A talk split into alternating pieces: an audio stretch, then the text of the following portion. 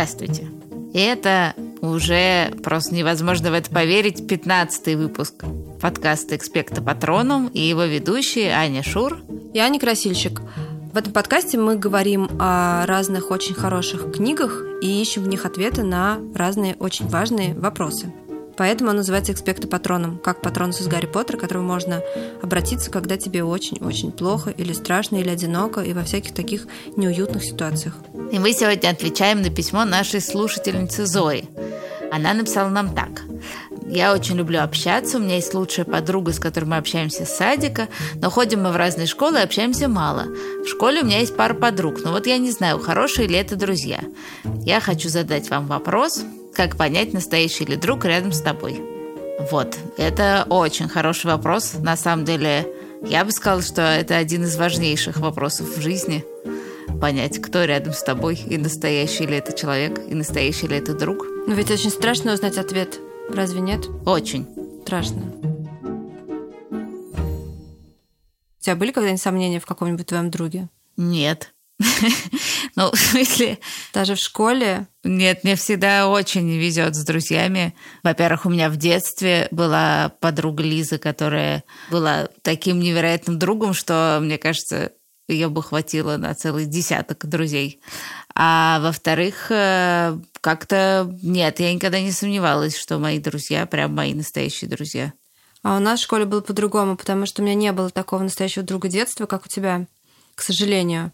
И были в основном школьные друзья. И в каком-то возрасте были довольно частые ситуации, когда кто-нибудь один из компании уходил, и дальше как бы лучшие, я сейчас, как это Делаешь сказать? кавычки пальцами. Делаю пальцами кавычки лучшие твои друзья у тебя за спиной начинали говорить всякие гадости. И почему-то это было довольно известно, что стоит тебе выйти из комнаты, то про тебя обязательно что-нибудь будут говорить и говорить что-то не очень хорошее.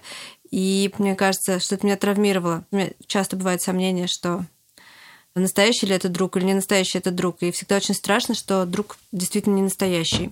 Да, нет, слушай, это ужасно. Вот сейчас, когда я уже выросла, я понимаю, что это просто мне всю жизнь невероятно везло. И то, что в школе меня тоже окружали абсолютно настоящие друзья, в которых я никогда не сомневалась. И это, конечно, действительно просто вот такая вот удача. Может быть, ты просто была очень хорошая, и про тебя не хотелось говорить за спиной гадости. Ну, конечно. Я была идеал, Анька, всю жизнь. Я и сейчас совершеннейший идеал. Ты что, не знаешь? Конечно, знаю. Но сегодня мы хотим поговорить не о той книжке, где будет рассказываться про школьных друзей и вообще какую-то реальную жизнь, а мы выбрали настоящую волшебную историю. И несмотря на то, что это настоящая сказка, в ней можно найти ответы на довольно жизненные вопросы, как в любом хорошем тексте. И называется эта книжка либо «Бесконечная история», либо «История, конца которой нет», потому что есть разные переводы. Да, мы с Аней для чистоты эксперимента читали как раз разные переводы. А, написал эту книжку такой э, немецкий писатель Михаил Энде. Ну, это замечательный писатель, он э, написал массу всего, и по-русски не все совсем переведено, но все равно можно с ним провести вообще всю свою читательскую жизнь. Потому что у него есть серия для малышей про Джима Пуговку и машиниста, и всяких их друзей, и всяких приключений. И у него есть книжка «Момо» для детей постарше. Вот есть эта э, потрясающая история, конца которой нет. Ну, наверное, это самая знаменитая его книжка. Ужасно смешно вот что, что я читала книжку, и потом, когда я уже практически дочитала, где-то ночью ты мне вдруг прислала ссылку на YouTube. Я открыла ссылку, и вдруг у меня сошлись в голове вещи, которые у меня до этого в голове вообще не сходились. Потому что я читала «Бесконечную историю» первый раз, я знала, что это какая-то старая книжка, написана когда-то очень давно, в конце 70-х годов.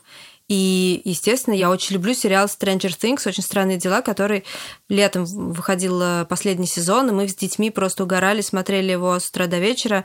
И песню, которую поют э, в сериале двое героев, там поет Дастин, один из главных героев, и его странная смешная подружка Ботанка поют песню. Да, это совершенно такой душераздирающий момент.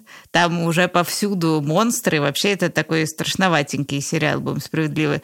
Там уже, значит, монстры и ужасы, и, да, и какие-то русские злодеи, и все на всех уже вот сейчас, вот сейчас нападут. И надо очень быстро а, вспомнить постоянную планка. Значит, такая математическая как бы важная величина. величина. И почему-то только Сьюзи может им помочь, ну, потому что интернета-то у них нет в 80-е. Потому, что, вот Дастин... потому что она очень хорошо учится, у нее такие огромные очки, она да, да, да, да. это же, да, супер, супер батон. Вот, ну и, собственно, Дастин с ней связывается по радиосвязи, и вот она, прежде чем ему помочь, должна удостовериться, что их любовь еще в силе. В силе, да. И поэтому они на двоих исполняют эту песню. Очень, очень трогательный Turn around. Look at what you see. Тут у меня совпало, потому что они там поют Never Ending Story. И это название, собственно, вот этой бесконечной истории Михаила Энде. Это удивительно. Я, наверное, очень просто ступила, потому что мой сын Петь, когда ему это сказал, сказал, серьезно, но вообще-то это было и так очевидно. В общем, я почувствовала себя довольно глупо.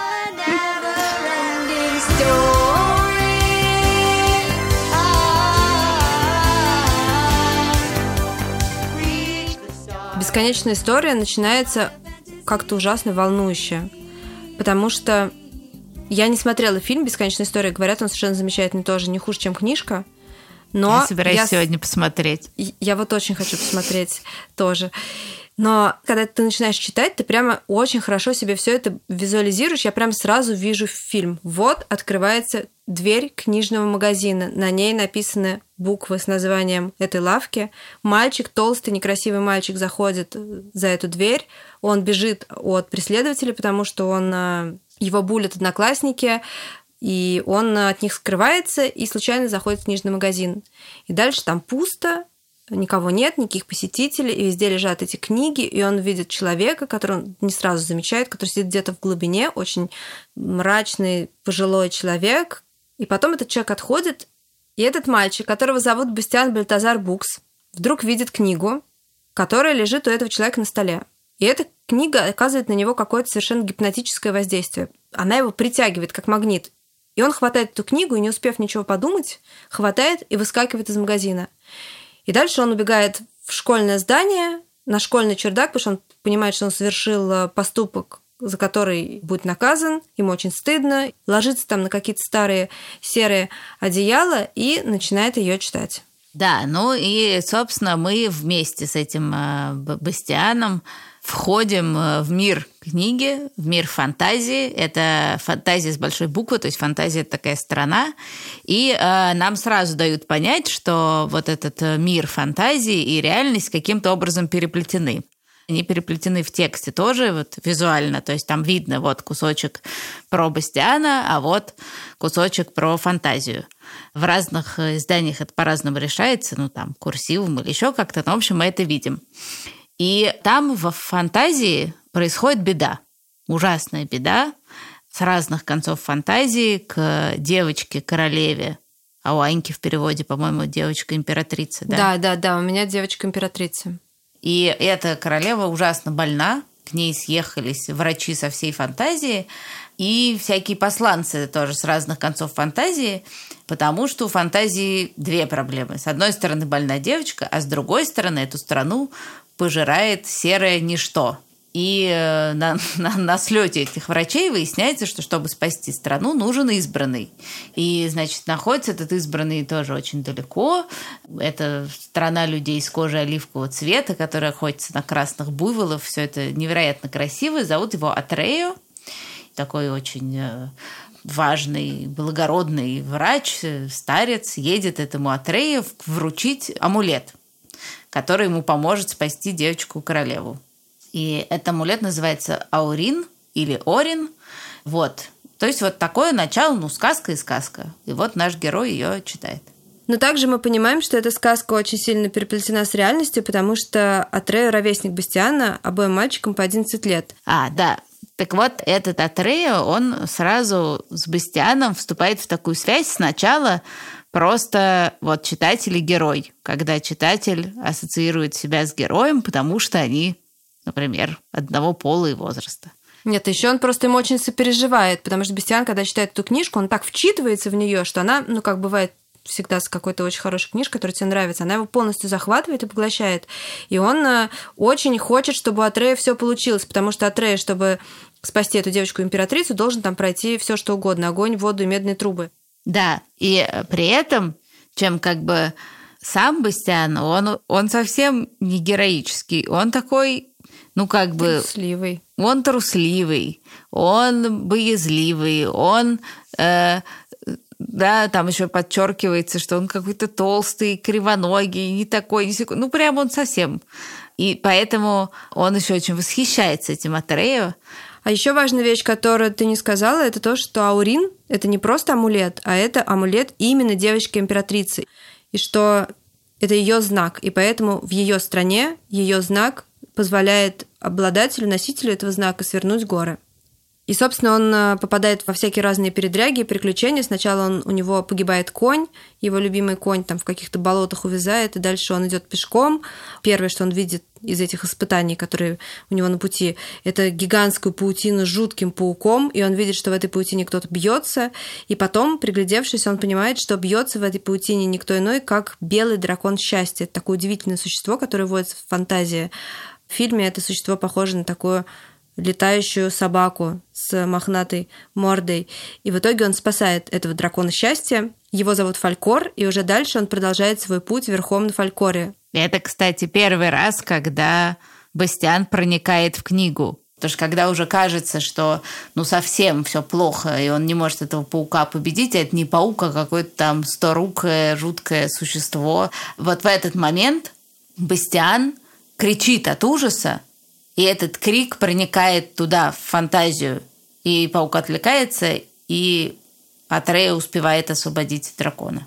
И дальше он попадает э, в некоторое пространство, где, во-первых, он в каком-то отражении вдруг видит Бастиана, и они как бы эти миры в этот момент соприкасаются, и он как будто встречается с Бастианом глазами. И после этого он попадает в еще одно место, где некое существо голос девочки, она поет ему какие-то невероятные прекрасные песни, и в этой песне она сообщает ему, вернее, этот голос сообщает Атрею, что единственный способ спасти девочку-императрицу – это узнать ее имя. А единственный, кто знает это имя, это ребенок человека.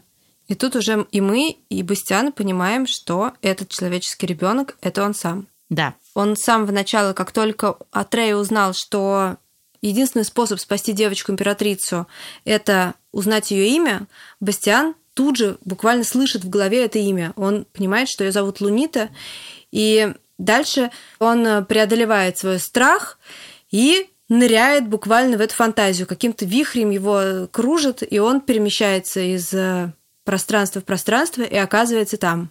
И называет девочку новым именем, и там происходит некий тоже магический, не знаю что, взрыв. И, в общем, как бы вся история фантазии начинается с самого начала. Все хорошо. Он победил, все классно, девочка жива, фантазия жива, все замечательно.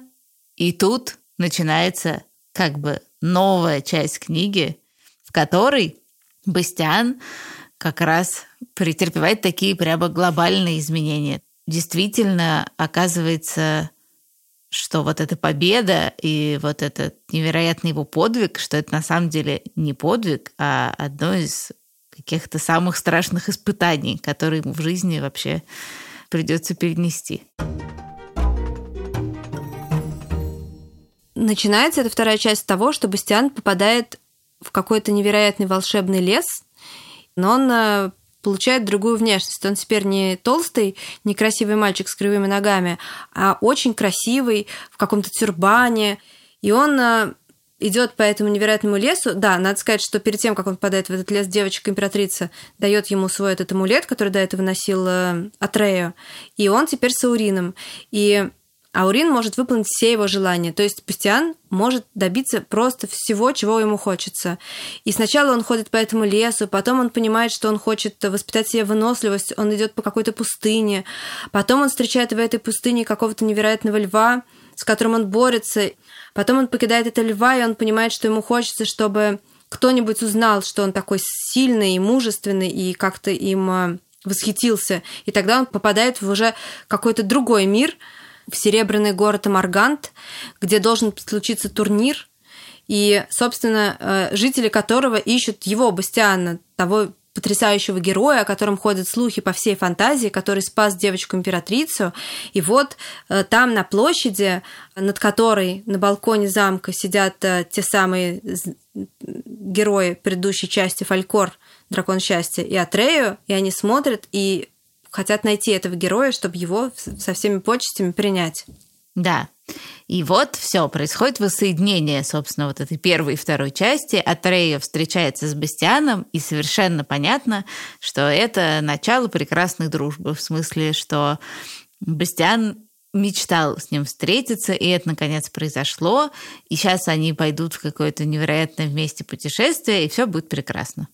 И дальше они идут, и там все время нам писатель как бы оставляет такие тоже намеки. Он все время говорит, ну, и в этот момент Бастиан забыл, что он когда-то был толстым и кривоногим.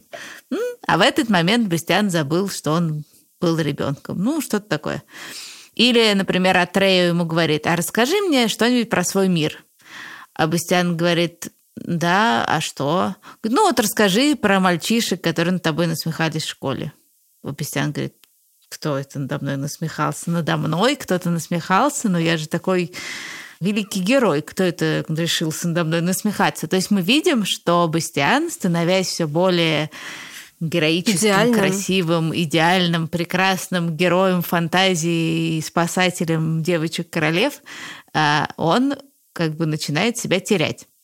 Но при этом он э, считает Атрею своим самым главным другом. Он все время про него думает, они все время разговаривают. И там очень трогательный есть момент, когда а, Бастиан очень хочет покататься на этом белом драконе, но как-то не решается спросить. И Атрей говорит, ой, ты вот ездишь на лошачихе, а хочешь... А мне очень давно хотелось прокатиться на лошачихе. Лошачиха — это помесь э, осла и лошади. И э, вот, типа, я давно хотел прокатиться на лошачихе, давай ты проедешь следующую часть пути на моем драконе. Ну, то есть там такие очень вроде симпатичные, дружеские какие-то отношения. Вот. И все как бы хорошо, и у них все время новые приключения. Но вообще-то все эти приключения, они не просто так, а потому что Бастиан должен вернуться в свой мир, ну, обратно. Но только по дороге назад Бастиан теряет смысл. Он перестает помнить, зачем ему вообще назад. Ну, в обычный человеческий мир. И чем дальше он идет, тем меньше он понимает, зачем ему это надо, то, в общем, в итоге они начинают ходить просто кругами. Потому что амулет выполняет все его желания, а он совершенно не хочет никуда назад. Да. Соответственно, он туда его и не приводит. Да, и они ходят кругами, и постепенно Атрео начинает понимать, что что-то идет не так и что Бастиан меняется и забывает себя, и что, кажется, ему надо помочь. И Атрею, и Фалькор оба начинают Бастиану как бы все время намекать, что, типа, чувак, что-то идет не так. Давай вспомним что-нибудь. Давай ты подумаешь, что ты на самом деле хочешь домой. Давай что-то. И вдруг Бастиан, и это, по-моему, супер важная вещь, он как бы перестает верить им, перестает верить своему другу Атрею. Он говорит ему, а ты что, хочешь от меня избавиться? А ты что, не рад, что я останусь в фантазии? Зачем ты хочешь, чтобы я отправился в свой мир? Это очень похоже на то, что происходит во «Властелине колец», когда Бильбо Бэггинс находит э, кольцо в ущелье, потом он разговаривает с Горлумом, и чем дольше он носит кольцо на пальце, чем больше у него меняется личность, тем больше он превращается в кого-то другого, и это кольцо им завладевает. Точно так же этот амулет завладевает э, Бастианом, и постепенно он превращается в абсолютно другого человека, который ничего не помнит о себе, который просто по-настоящему теряет себя. И постепенно он, во-первых, расходится с Атрею, во-вторых, он встречает другого друга. То есть, вернее, сначала это как бы не друг, они выясняют, что где-то неподалеку, по ходу их путешествия, находится замок какой-то страшной колдуньи, которую зовут Ксайда. Она очень могущественная, и тогда, значит, Бастиан решает ее победить. И в итоге побеждает эту Ксайду, которая буквально преклоняется перед ним и говорит, что она теперь приходит на его сторону. постепенно Атрея, Фалькор и Бастиан обрастают целым гигантским, ну не войском, а гигантской толпой разных вот этих вот сказочных существ, которые всех не Да, там присоединяются. очень трогательно, почему они к ним приходят. Все мечтают, чтобы Бастиан рассказал их историю, потому что он же как бы создает фантазию заново. Точно так же, как он сделал э, с Ахараями, которых он тоже вообще-то изначально придумал. Он их изначально придумал очень бедненькими. Такими, значит, э, чем-то типа червяков, ну, какие-то, в общем, подземные существа, ужасно некрасивые. Какие-то жуткие, они живут в темноте, потому что они не могут друг на друга смотреть, такие они уродливые. Да, они ужасные. И Бастиан, решив, значит, спасти их от этой участи, и как-то ему даже неудобно, что они такие получились, он их из вечно плачущих ахараев делает такими, ну, типа летающими клоунами э, в каких-то смешных одежках, какие-то вот такие летающие маленькие существа, и они теперь вечно смеющиеся шламуфы. И вот э, вся эта разношерстная компания, то есть э, рыцари, Атрео с Фалькором, Бастиан и какие-то примкнувшие к ним разные послы и какие-то очень странные смешные существа, они все время ходят кругами, потому что Бастиан вообще-то не хочет домой, и в какой-то момент становится понятно, что на самом деле Бастиан хочет к девочке-королеве. Он хочет с ней еще раз поговорить. И вся эта компания идет к башне слоновой кости, то есть в то место, с которого все начиналось. И всю дорогу Ксайда как бы подговаривает Бастиана, что Атрео совсем не настоящий его друг. Потому что он хочет похитить Аурин.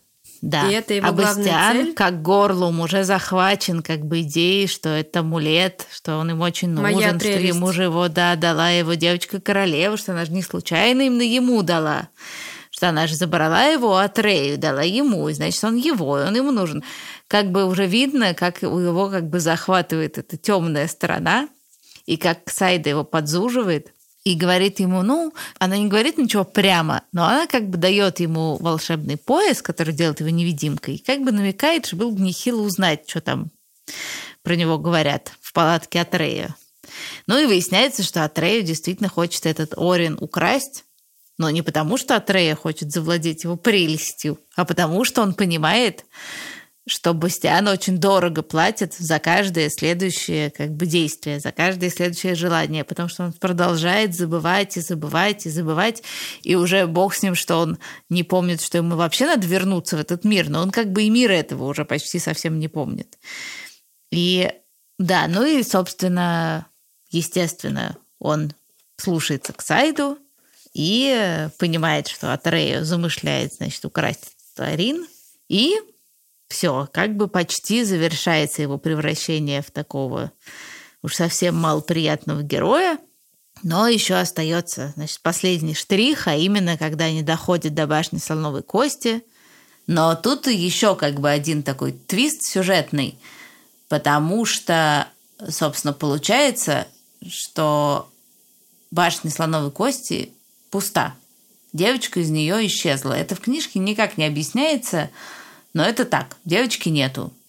И тогда Ксайда говорит ему, ну, конечно, там пусто. Ты ведь понимаешь, что это значит? Нет. Но это значит, что ты новый повелитель фантазии. Все, давай мы тебя коронуем, будет праздник. И он на это соглашается, потому что он уже уверен в своем величии, у него амулет, у него фантазия, которую он действительно сам с нуля придумал. Он молодец. Ты забыла сказать, что еще чуть пораньше э, он, э, узнав, что с помощью этого волшебного пояса Ксайда, узнав, что Атрея действительно хочет отнять у него Аурин, он э, приказывает схватить Атрея Фальк- Фалькора, привести Но он их, их как бы ловит с поличным, когда они пытаются Да. украсть этот Арин. Ловит с поличным и говорит, приведите их ко мне. Вы, значит, осмелились у меня, хотели украсть, вы меня предали, ты, Атрея, предатель, но я так уж и быть не буду тебя казнить, я дарую вам свободу, но, мол, убирайтесь, чтобы я вас больше никогда не видела. После этого, собственно, Атрея и Фалькор, они э, Ну, улетают. Да, так вот, и в момент коронации, когда по идее, Бастиан должен чувствовать невероятное счастье, но на самом деле ему просто скучно, потому что вся коронация — это все эти фантастические существа, которые припадают, значит, к его ноге, целуют Поют ее, невыносимыми говорят. голосами, там еще время музыка играет. Да-да-да. Эта музыка невыносимая, потому что она режет ему слух. И в этот момент оказывается, что Атрео собрал войско и идет войной на Бастиана, потому что это единственный способ его спасти. Он должен его победить, чтобы спасти. Происходит битва, Бастиан побеждает, Да, Атрео падает, по-моему, Фалькор его подхватывает, и дальше Да. Бастиан, обезумевший совершенно, значит, бросается в погоню. То есть опять, вроде бы, опять же, он бы мог наслаждаться уже тем, что он победил в войне, потому что как только Атрео падает, естественно, все признают его победу.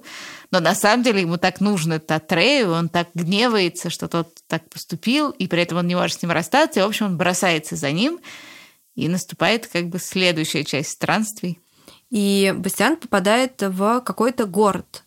Он сначала ничего не понимает, потому что происходит что-то очень странное, там странные люди, странно одетые, вот э, как написано об этом в книге. Потом Бастиан увидел жителей. Это были мужчины, женщины и дети, по своему внешнему виду обыкновенные люди. Однако одежда их выглядела так, словно все они потеряли разум и больше уже не могли отличать вещи, которые надевают на себя, от предметов, служащих другим целям. На головах у них были абажуры, детские ведерки для песка, супницы, коробки, картонки, бумажные пакеты, кульки и корзины для бумаг. Они кутались в скатерти, полотенца, ковры, большие куски серебряной бумаги или были одеты в бочки, бадьи, ящики. И Бастиан просто не понимает, куда он попал и что это все вообще с ними происходит, пока к нему не подскакивает какая-то маленькая обезьянка, которая объясняет ему, что это вообще все такое. Оказывается, что это город бывших королей. И все эти люди, так же, как и Бастиан, когда-то попали в фантазию, израсходовали все свои желания, забыли себя и стали на самом деле просто сумасшедшими, просто безумцами, которые кутаются в скатерти и не понимают, что они, кто они и зачем они. Да, там вообще надо сказать, что, ну, мы уже несколько раз говорили, что это невероятно такая поэтическая и полная каких-то невероятных образов книга. Но, честно говоря, тут еще вот эти безумцы, они очень страшно описаны. Ты прямо это представляешь себе, и у тебя мурашки по коже самые настоящие, когда ты про это читаешь. И, соответственно, вот эта же судьба может ждать Бастиана, который забыл, кто он, что он, зачем он, и не хочет идти обратно. И Бастиану тут становится по-настоящему страшно, потому что он понимает, во-первых, какая участь его ждет, а во-вторых, он э, до него начинает доходить, что ему не нужно больше тратить все желания, потому что если он их потратит, с ним случится то же самое, и он уже никогда ни, никуда не, попадет. И тогда он э, начинает все-таки уже понимать, что он хочет найти дорогу назад, что он хочет вернуться в свой мир. И это ему тоже не то, чтобы прямо сразу дается. Его еще ждут всякие приключения, испытания и так далее, и так далее. И вот в какой-то момент он оказывается э, в руднике или шахте забытых снов. Он попадает в шахту забытых снов, потому что он должен найти среди этих тысяч э, картин свой сон. Да, там очень красиво тоже описано, что они такие, как тонкие, такие, как стекла, что ли, или слюда, на которых как бы вот нарисовано Какие-то то, образы. что человек видит, да. Да, и он все время перекладывает э, кучу этих образов, и он должен найти свой сон. И, собственно, найдя свой сон, он сможет попасть домой. Ему обязательно этот свой сон ни, никак не повредить, донести аккуратно. В общем, он долго довольно там работает, и вдруг, наконец, он находит действительно образ, который напоминает ему о его прошлом. А образ это человека, который держит в руке этот слепок, который все дети, которые носят пластинку, знают, как выглядит. Когда тебе залепляют рот гипсом, ты шмыкаешь челюсть, а потом тебя это достает, это затвердевает, и получается такой слепок твоей челюсти. И вот этот предмет, какой-то человек, мы понимаем, что это за человек, потому что мы знаем, что отец Бастиана Бальтазара Букса а, работает стоматологом, держит в руке. И ему этот образ кажется знаком, он понимает, что это и есть его потерянный сон. И Да. тогда этот владелец шахты его отпускает, и Бастиан берет, очень боясь, что он его разобьет или что-то с ним случится, эту вот, не знаю, типа стеклянную картинку, и с ней отправляется дальше в путь. И тут на него налетают эти самые дурацкие шламуфлы. Маленькие клоуны, которые раньше были мерзкими червяками, которые ужасно веселые, они начинают вокруг него кружиться, роем, виться и шутить, и он говорит, пожалуйста, уйдите, что вы? Они говорят, ну нет, нет, ты же наш король, ты же нас сделал такими счастливыми, такими веселыми, нет, нет, мы тебя не оставим. И они как такие комары жужжат, жужжат, и в итоге они все-таки роняют эту картину, и она разбивается в дребезги. И Бастиан понимает, что все пропало. Он не вернется никогда домой, он погиб. И тут... Да, и вот в этот момент, конечно, появляется ну, потому что это все-таки волшебная сказка, у нее должен быть какой-то. И еще потому, что это настоящий друг, который ну, да. не только говорит себе правду, когда ты не хочешь слышать правду, но и когда тебе реально очень плохо, он вот в этот момент приходит и тебе действительно помогает. Да, и, в общем, появляется Атрею и Фалькор, и они как бы забирают Бастиана этих омерзительных шламуфов, но Бастиан забыл все, включая собственное имя. Он уже мальчик, у которого нет имени. И дальше, чтобы попасть, наконец, в свой мир обратно, Бастиану нужно не только сказать, как его зовут, но вообще-то что-то про себя рассказать. Там такой, как волшебный источник, который должен его как-то спасти. И, собственно, условием вхождения в этот источник становится вот эта история про самого себя. Но Бастиан ее не помнит. Да, и Бастиан не помнит вообще уже ничего, все, он даже имени своего не помнит, и Атрею рассказывает эту историю за него. И вот это в смысле вот как бы настоящей дружбы тоже невероятная важная вещь, потому что еще одно важное качество настоящего друга это то, что он является ну, свидетелем твоей жизни. Он знает, кто ты и знает, что с тобой происходит, и может, если его спросить, кто такой вот этот человек, он может про тебя рассказать. И в этом смысле Атрею тоже оказывается вот ровно таким настоящим другом. И несмотря на то, что бесконечная история, в общем, такая сказка, она показывает все-таки довольно реальную ситуацию. Когда у человека есть два друга, и один из них э, тот, кто готов э, ему сказать правду, и который понимает, что для него лучше, и тот, который ему льстит и на самом деле использует в каких-то своих целях.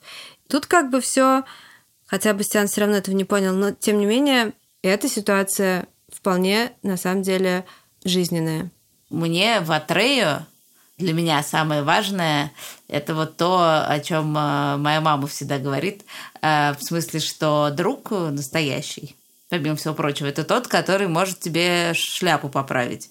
Если ты уж делаешь какую-то полную чушь, он тебе об этом сообщает, а если ты не слышишь, сообщает тебе это еще несколько раз. Например, я точно знаю, что хороший друг это тот, кому, когда у тебя что-то происходит очень плохое, ты можешь позвонить, ты позвонишь, на самом деле, реально, и сможешь с ним поговорить или приехать к нему, и ты точно знаешь, что ему будет не все равно, во-первых, не лень, во-вторых, и э, найдется на это время, в-третьих, в любой момент, ну, если это что-то важное, и у тебя не возникает сомнений. Окей. Okay. Ну, еще мне кажется, все-таки настоящий друг это тот, с кем тебе классно. Ну, в смысле, с кем тебе прямо классно. И по кому ты скучаешь, когда долго не видишь. Но Зоя ты спрашивала, наверное, еще вот про что. Как понять, что ты для него тоже настоящий друг? Ну, мне кажется, ты на самом деле очень хорошо понимаешь, что вот когда тебе человек звонит о чем-нибудь рассказать, ты же сам про себя отлично понимаешь, ты вообще его хочешь слушать. Ты вообще хочешь ему помочь. Или ты хочешь, не знаю, что пойти дальше заниматься своими делами. Или даже так, он тебе звонит в супер неподходящий момент, ты готов как бы все бросить и его выслушать. Да, это правда. И вот еще, если он делает какую-нибудь ерунду даже, или вообще ты с ним не очень согласен, или еще что-нибудь, готов ли ты пожалеть и поддержать его в любом случае? Hmm. Наверное, еще вот это. Напоследок мы, как обычно, советуем книжки. Их обычно три, и в этот раз их тоже три. Да, значит, наша первая книжка – это «Король Матюш I» Януша Корчика. Это супер известная, знаменитая книжка, но она очень, мне кажется, важная. Там не то, чтобы кто-то себя забывает, но там тоже вот мальчик, который вдруг становится, значит, правителем неожиданно и человеком, который все решает, все придумывает и то, как он с этим справляется, и то, что с ним происходит, и то, как он меняется, это вот предмет этой книжки. Книжка прекрасная. Вторая книжка, она даже не то чтобы книжка, это такой маленький рассказ, а, который написал советский писатель Валентин Катаев. Называется она «Цветик-семицветик». По ней есть мультик, который я в детстве ужасно любила, но сейчас, может быть, он покажется каким-то очень старым и скучным. Я его не пересматривала, честно говоря, очень давно. Короче говоря, это история про девочку, которая шла по улице. По-моему, она шла покупать баранки. И тут она, ей какая-то старушка дала цветик-семицветик. Это был такой цветочек, у которого были разноцветные лепестки. И она могла отрывать по лепестку и загадывать желание я никогда не понимала, почему она не может загадать, оторвав лепесток, чтобы у нее был еще целый букет этих цветиков, семицветиков. Конечно. А она загадывала всякие глупости, чтобы у нее было куча игрушек. Куча игрушек ее в итоге снесла с улицы и вообще хлынула и затопила весь город. В общем, этот цветик, семицветик, практически аурин. И мы тоже видим историю человека, который получил возможность пожелать все, чего он бы хотел, и к чему это все привело. Третья книжка в ней не про желания и не про правителей, а наоборот про всякие разные дружбы и про тоже такой невероятно прекрасный мир, э, созданный писателем. Книжка называется «Простодурсон». Ее написала Руни Белсвика, перевела Ольга Дробот. Это всегда знак качества. Простодурсон – это такое какое-то очень симпатичное существо, скорее похожие на человека, но в целом это не люди, а какие-то именно существа.